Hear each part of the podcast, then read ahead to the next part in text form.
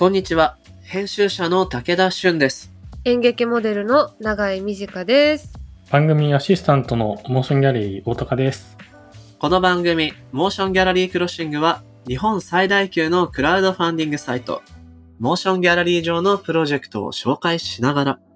これからの文化と社会の話をゲストと共に掘り下げていく番組です。番組の提供は、東京九段下にある、築きゅうじゅうねん以上の歴史的建築九段ハウスなのですが、今回は再びコロナ感染拡大を受けてリモート収録でお送りしています。この番組いちがつの配信から実は少しずつリニューアルやアップデートを繰り返してるんですけれど、うん、大きなね変更点として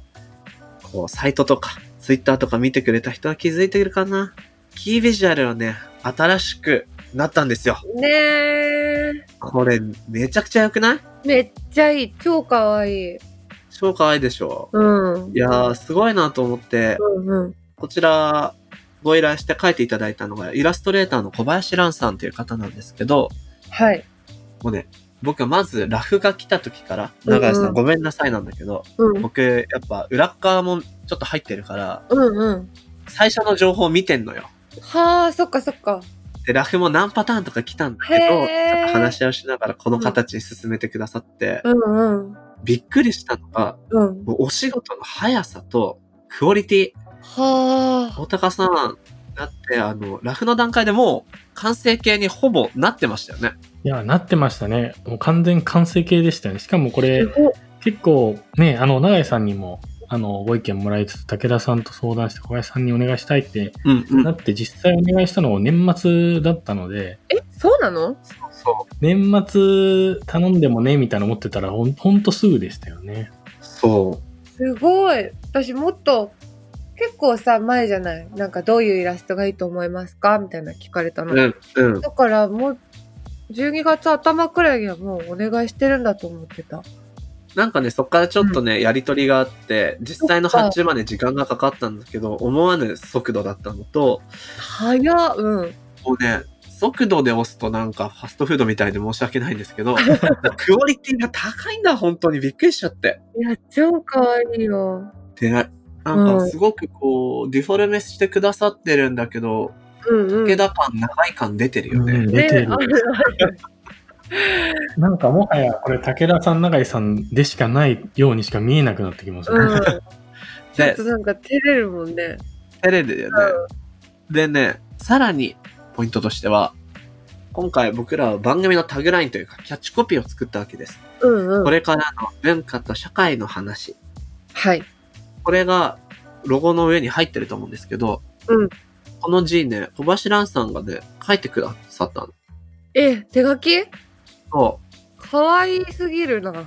そう、ラフでさ、うん、こういう風に手書きで、うんうん、あのロゴを書いてくださってたんだけど、はいはい、その書体がとても字の質感とか素敵だったから、うんうん、もう書いちゃってくださいっつって小林さんが書いちゃってくださいって言って、ねうんうん、お願いしたんです。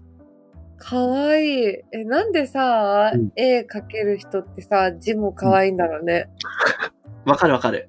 その字もさ形として見てんじゃん、うん、あ、そういうことなのか。意味を持ってる情報っていうよりもは文字形として文字捉えてるのかなっていう気がする。なるほどね、うん、いいな。これスレステッカー作るときは武田さんと永井さんの署名もなんか入れてステッカーにしたいですね。そういうもちろんです。裏面とかにサイン書きますよ、うん、ね、表でもいいかもだけど、うんうん、なんでこのねキービジュアルとともに今年過ごしていきたいと思うんですが、はい、ここでリスナーの皆さんに番組にお寄せいただいた感想を紹介したいと思うので大高さんお願いします。はい、えっともちさんから届いてます。はい、えー、トビーさんとゴメスさんふたりのクリエイターが今のお仕事を始めるまでの紆余曲折が対照的でどちらも興味深かったです。次回も楽しみといただきました。うわー、嬉しい。確かに、ゴメス君は、もういろいろ、まあ、ある種学校に行かなく行って自分で決めた時間の中で、はいはい。作りたいものがいっぱいあって、うん。ひたすらそれに向き合っていく時間があったっていうところだけど、トビーさんは全く縁もゆかりもないという理由だけでパリにまず行こうっていうねえ面白い、確かに対照的だな。そう、うんうん、面白かったな。なんかどんな話二人はするんだろうってさ、そのトビーさんとゴメスさんがね、うん、全然想像できなかったけど、ね、めっちゃ話合ってたもんね、うんうん、合ってた。それも面白かった。そう、特にあのー、これ出る頃には全部のエピソード公開されてると思いますけど、うんうん、後半戦が全く出自も仕事を始めるまでの流れも対照的な二人が完全にとある例え話の中で手つなぎ合って意気投合してるっていう大団円だったの。だからぜひね、もっちさん聞いていただきたいなと思いますね。うん。うん。もっちさんコメントありがとうございました。また次回も聞いてね。この番組のハッシュタグはシャープ エムジーシー。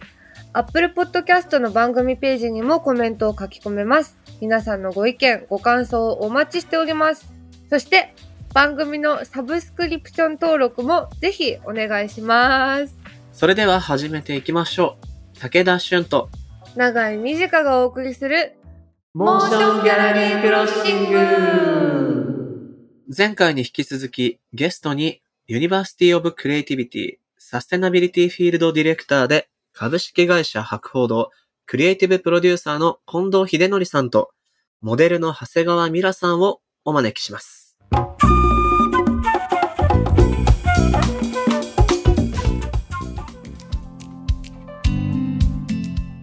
ここからは今話題になりつつある文化的なトピックを深掘りしていくディープフォーカス。前回に引き続きお招きしているゲストはユニバーシティオブクリエイティビティサステナビリティフィールドディレクターで株式会社博報堂クリエイティブプロデューサーの近藤秀則さんとモデルの長谷川ミラさんをお招きしています。よろしくお願いします。お願いします。よろしくお願いします。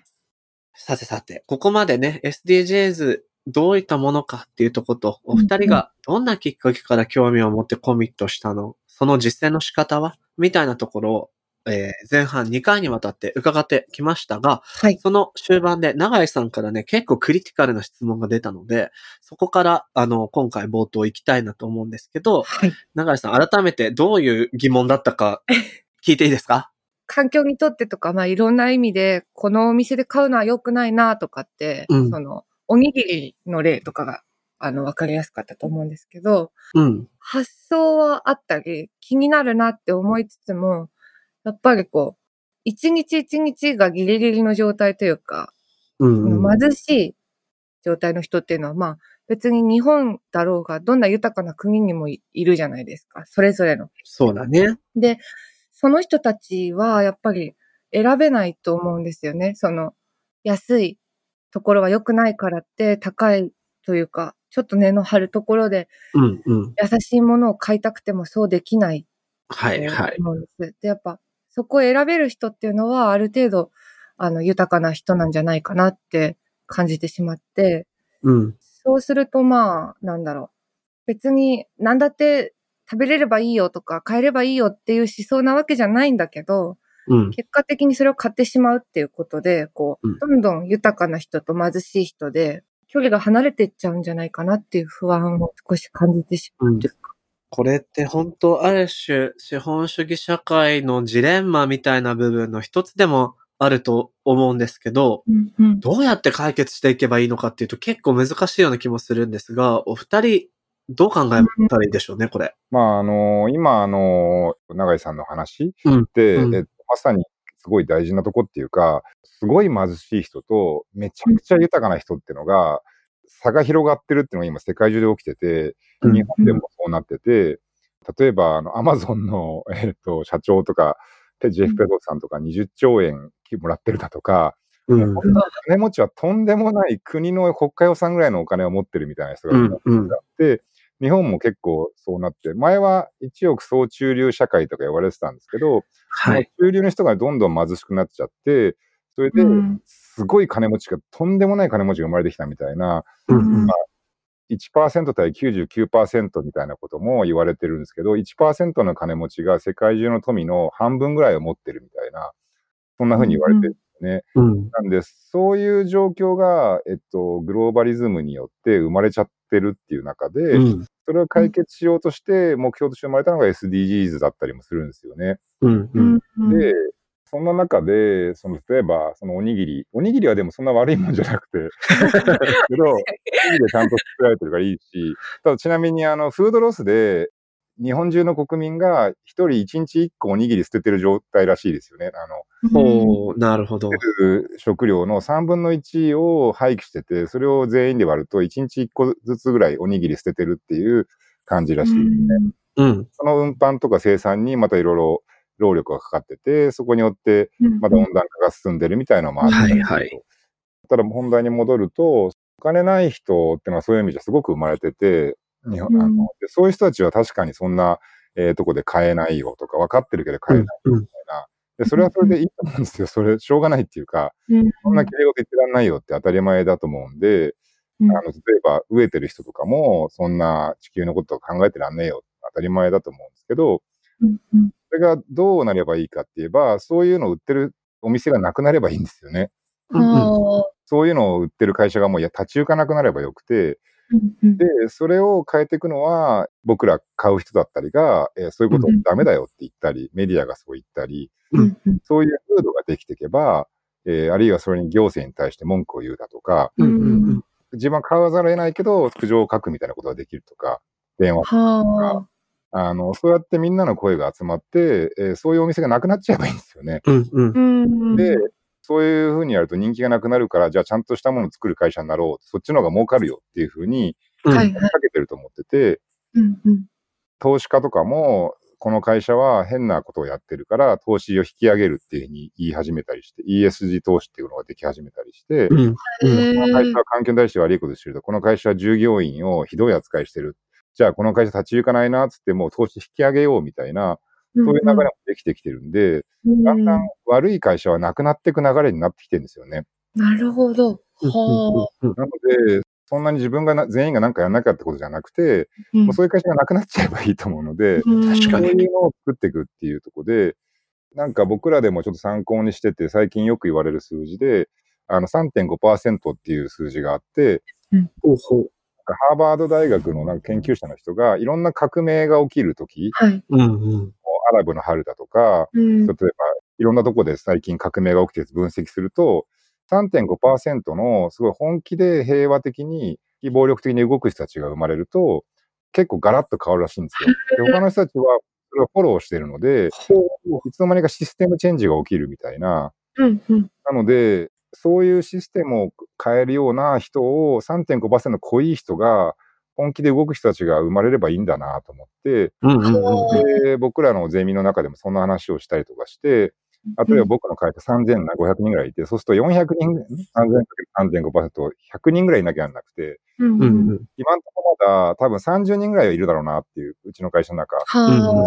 になっていけば、結構ガラガラガラって変わっていくんだろうなっていう感じとか、ひゃくにん中さんにんいりゃいいんですよね。さんてんごにんいりゃいいっていう感じなんで、うんなんかそういうふうにして、えっと、システム自体を変えていくみたいな、うん、本当にそういう、何にも考えなくてもそういう悪いことしなくなるような、そういうなきゃそういうふうにならないですし、はいはいうんうん、あるいはそういう声が広まれば、行政も法律作るだとか、うん昨日経産省の話聞きましたけど、やっぱそういう動きもどんどん出てるみたいなんで、うんうん、カロリー表示とかの代わりに シーオーツー 表示を作ろうみたいな、そうすると シーオーツー いっぱい出してる会社はやべえやべえっつって、うんえー、シーオーツー いっぱいの商品出してるから、えー、っとこれ表示しなきゃないとするとすごいやばいなっていう風になるし、うん、そういうシステムを、まあ、行政が作るみたいな、うんうんで、そういう企業はやっていけないようにするみたいな、そういうためのプレッシャーを僕らは与えるとか、うんうんうんうん、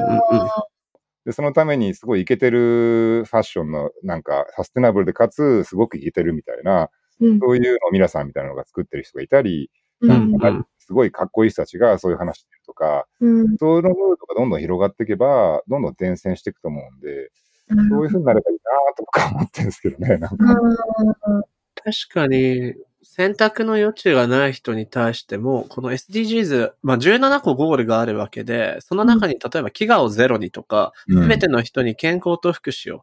あれば序盤に話題にもなった作る責任、使う責任の方の、まあ作る責任の部分とかですね、今のお話の中で言う、はい、そういうところを改善することによって選択の余地なしで安いけど不本意なものを買わないといけない人っていうのも減らしていけるんじゃないか、うん、そのためにいろいろなアクションがこの エスディージーズ の中のゴールの達成のためにもバリエーションがありそうですよね。そうですね、うん、ミラさんはどうです？今でも、うん、近藤さんのこうおっしゃってたことに永井さんの多分質問疑問、うん、おにぎり買えない人はどうすればいいんだっていうのを考えたときに批判をしないことだと思います。そのおにぎりを買わなきゃいけない人たちは、うんうんうん、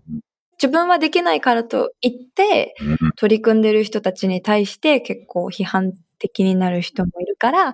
あー、そうね。だからそれが、えっと、おにぎりを買わなくなることももちろんアクションの一つなんですけど、じゃあそれがおにぎりは買っちゃうけど、じゃあ エスディージーズ 関連のツイートがあったらなるべくツイートをリツイートするようにするとか、インスタグラムにポストするようにするとかでも十分大きなインパクトだし、うん、なんか本当にその エスディージーズ のゴールがじゅうななこある、あって、うんうん、人それぞれ取り組めるものがあったりなかったりっていうのと同じで、うん、自分が手の届く範囲でできることで本当にいいと思うんですよね。うんうんうん。無理のない範囲でじゃないと多分 ね, ね続かないと思うんです、うん、そうなると本当にもう全ての資本主義社会を抜け出して完全に自給自足かつ何も買わない世界にいないと何も喋れなくなってしまうわけですから、うん、でも皆さんのお話で大事なのは多分相互に批判を、うん、えまあ批判難しいな、否定をしない、うん、選べない人に、うん、いやそんなんじゃダメだよっていうのも良くないし、選べてない人がそんなん金持ちだからできることだろう、うん、自分たちは関係ないんだよ、うん、できないんだからって自閉してしまうと、うん、より二極化が進むことでしかないので、うん、何かこうね寄り添うような目線の持ち方ができるといいなと思いますね、うんうん、そうですね、うん、それが大事ですね本当に、うんうん、すごいそうか、うん、なんかこう自分がねやれないからついつい人のことを非難しちゃうとかなんかそういう空気悪くしちゃうんで、うん、なんかそれやんないっていうのもだけでもでかいし、うん、あとそのポジティブなアクションを見つけたらそれをシェアするとか、うん、あのあとはもう自分から進んで楽しみながらそういうことしちゃうみたいな、うんうんうん、そうするとなんかどんどん楽しいバイブがこう連鎖していくみたいな、うん、こうがあって僕はなんかこうまあ、去年からその ユーオーシー の中でこういうの活動を始めてみたら、やっぱなんかこう、方向性がみんな一緒になると、なんかすごい仲間になりやすくて、ほうほう。そういう意味で仲間がどんどん増えていく楽しさっていうか、なんか違和感感じながらどうしたらいいかよくわかんないって人結構たくさんいるんですよね。うんうん、なんとなく気になってんだけど、なんとなく言えないって人たくさんいて、うん、そういう人たちとか、あるいは、えー、中でいろんなところで頑張ってるけど微妙に周りからちょっとなんか言われてるとか、うんうん、いろんな人たちと仲間になりやすくて、うん、そういうのが楽しいですけどね、うんうん、そう楽しいことなんですよね、うん、うんうんうん本当はそうだよねとかってなんかすごく盛り上がってでなんかお互いどうやってんのとか聞きながらあじゃあこうやってるとかっていう、うん、その辺はすごい楽しいですねなんかうんうんわかります。で、そのね、楽しさっていうのが何に由来するかなとかを例えば考えてみたりするんですけど、今回のテーマがその持続可能な社会とクリエイティビティってとこで、これはもう僕の生活の実感なんですけどね、お料理好きな方なんですよ。外でご飯食べるのもちろん好きだし、忙しい時はコンビニ使うし、みたいな、そう多くの人は生活してると思うんですが、製品として作られたご飯、うん、レストランじゃなくて、うん大量生産品ですね。っていうものをずっと取ってると忙しさにかまけて、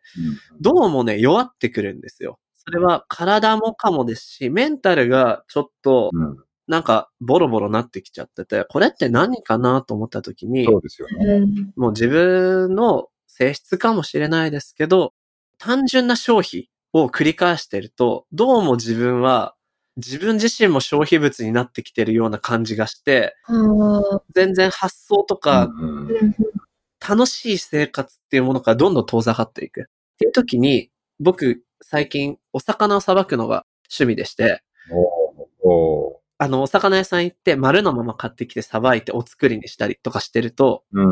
すごく回復していくんですよ。で、なんでかなと思ったら、これ素材、まあもちろん取ってきて商品として流通してんだけど、素材そのものなわけですよね。丸のお魚って。で、それがどうできていてっていうのを解体していく作業って、こう、デザインを逆にリバースエンジニアリングしていくような感覚にもなるし、何が言いたいかっていうと、その人間が貨幣を作る前から、遊びや芸術を作り出していたように、何かそういったものを作ること自体によって回復することとか、そういうものを実装していかないと社会の持続可能性とかね、商品の価値だけでは回らないよな、なんていう淡い、まあ編集者の理想論かもしれないし、ものを作ったり、あるいはアートの役割ってこうあるべきなんじゃないかってことを魚をさばいたりしながら僕は考えてるんですが、うんうんこのね、特集テーマに持続可能な社会、クリエイティブって来た時に、お二人はどんな風に感じますか？なんで楽しいんだろうって思うんですよ。うん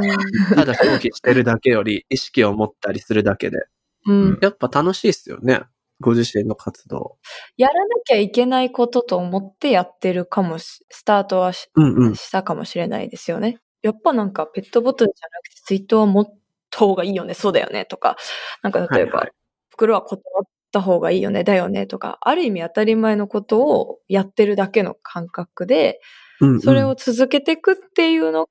多分楽しい感覚で、うん、あのなのかなと思ったり、うんうん、楽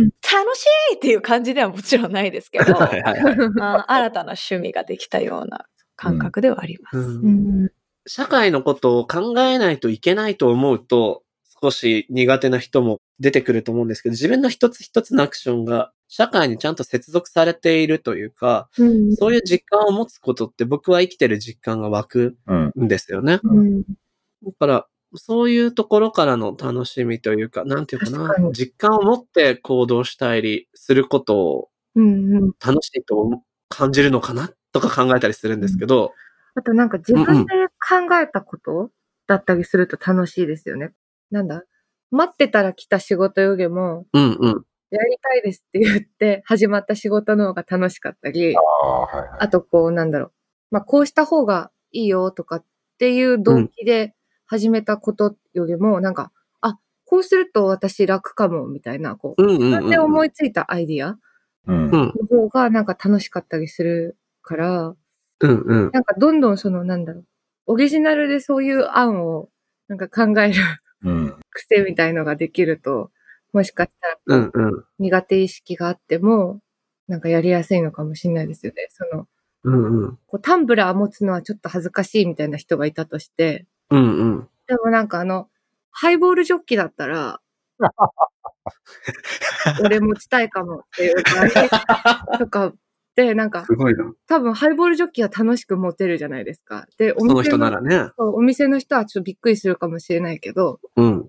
これにっつってね。許してもらえればお店に、そこについてもらってとかだと、なんか、あ、明日もやるの楽しみとかってなったり。なんか自分なりのアレンジとか工夫とか、うん、この社会課題みたいなものを見たときに自分だったらこういう風にしたらいいかも、みたいなのは確かに想像的だし、うん、そういう意味では、近藤さんの ユーオーシー って、ある意味そういう集団、そういうコミュニティとも言えるかもしれないですよね。そうですね。こういうことを自分たちだったらできるんじゃないかなっていうようなアイデアを話されてる場なんですよね。ありがとうございます。えっと、まだでも今の、さっきの最初、しゅんさんが言ってた、あの、魚さばくみたいなこととか、はいはい。あの料理、うん、ユーオーシー って、えー、We are all born creative って言ってて、おー。うんすべての人は芸術家であるって言ったヨーゼフ・ボイスさんってアーティストとかに書いてるんですけど、はい、なんかやっぱみんな消費者になってさっきの例えば量産部品だけこうひたすら受け取るだとか出来上がったものだけ選ぶだけとかって、うん、なんかこう寂しいんですよね。なんか自分も商品になった感覚さっき言ってたんですけど、はい、そうじゃなくてなんか自分も本当はみんなそれぞれなんか持ってる喋るってことも一つの表現だったりもするし、うんうん、だからなんか料理作るとか、えー、アーバンファーミングで畑でこう野菜作るってことも想像だと思うんですけど、うんうん、なんかそういう意味でクリエイティビティっていうものをもっと幅広く捉えて、実はみんな持ってるものを使おうよみたいな ディーアイワイ に近いんですよね。それが発揮できると、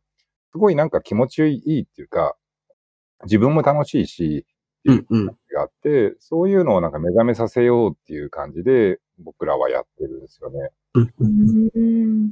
でそういう意味で作るってことはなんかそれ自体がすごく楽しくて、やっぱ子供がなんか作ってるとじーっと作っちゃうとか、うん、ハマってるいつの間にかこうフロー状態になってなんかずっと何時間も経っちゃったみたいな、そういう感覚って誰でもあるなと思うし、あともう一個自分一人楽しいってことだけじゃなくて、やっぱ仲間とやると楽しいみたいな、うんうん、なんかその人間って人と協力するために言葉があるとか、なんかそういうのもあるんで、そこでさっきの、えーと、同じ方向を見て目標で、あ、こんなことできる、あ、それいいねとかって言いながら、うん、こう話して一緒に作ってってるのが楽しいみたいな、それもすごく僕はありますね、なんか、うん、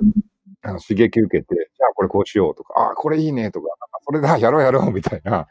うんうん、話してるのって僕すごく楽しくて、うんうん、そういうので勇気づけられたり、なんかエネルギーもらいながら生きてるみたいな感じあります。うん、なんかね、自分だけで黙々とやっててそれが楽しい、それを極めていくっていうタイプの人がもうもちろんいるんですけど、うん、その競争的な感覚、うん、一緒にみんなで何か生み出していく、そのエンジンに一人一人がなっているような状況にどちらかというと僕は興奮するタイプで、うんうん、でそういう人がいるとなんていうのかな、まあ自分がそのタイプでそういう人がいるとっていう話してもあれなんですけど、伝播していくんですよね。なので、うん、うまくそういう集団がいろんなところでできていくとさらに面白くなってくるのかななんていうふうにも思うんですけれども、うん、いや非常に共感します。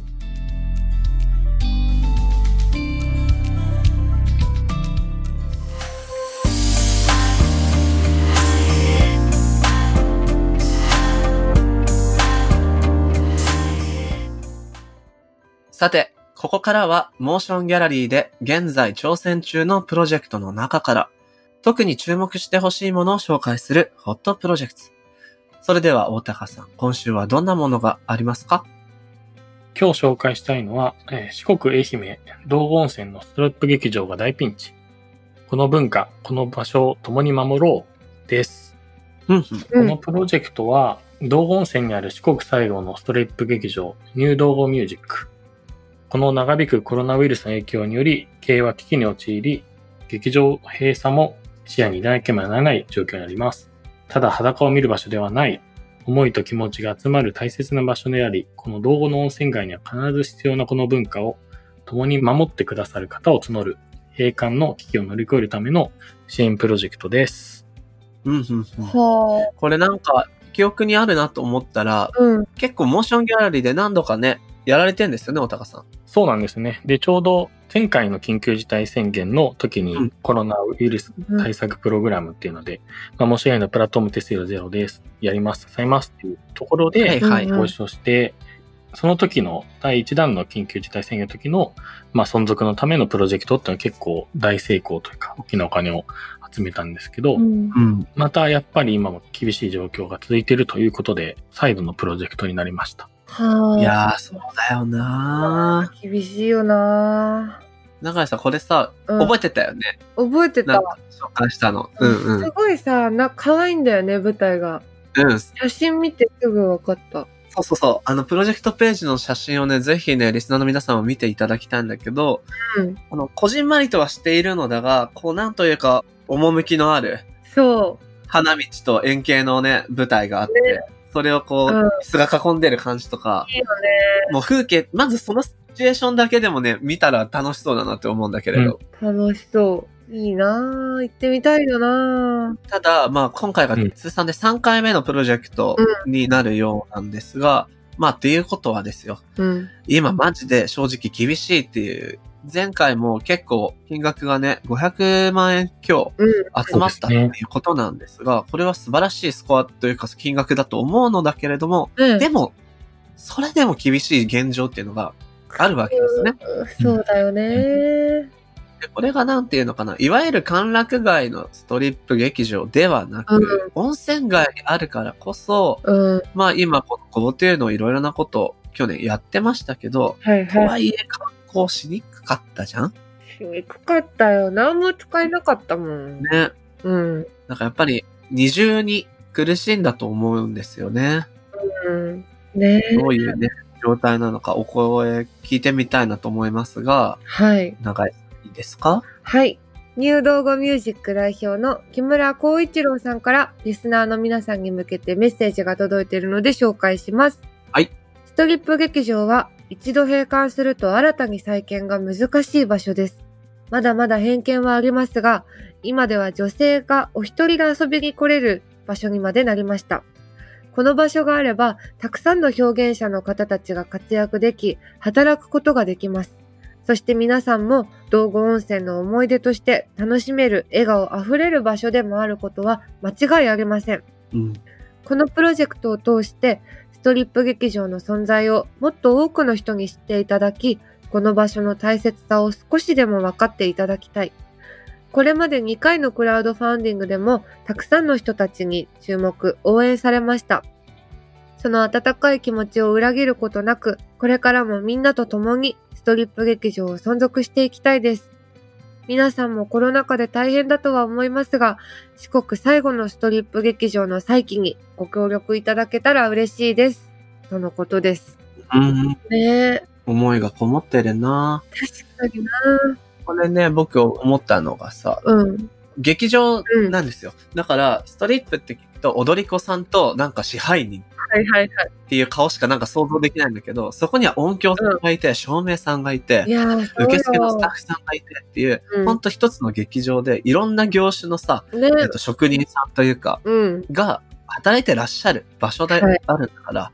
い、このね、表現者の方たちの活躍っていうのをこの代表の木村さんがおっしゃるのも、うん、なるほどなっていうふうに思ったな。ねえ、いや確かにもう一回作ろうって言っても簡単に作れないじゃない、劇場なんてさ、うん、いやどうにかね持ちこたえてほしいし、応援したいなって。しかも昭和の文化ですからね。ねえ、みんなで行きたいね、温泉も入りにさ。行きたい。なんかさ、このリターンの中にフレンドチケットっていうのがあって、うん、はいはい、そうだ、これは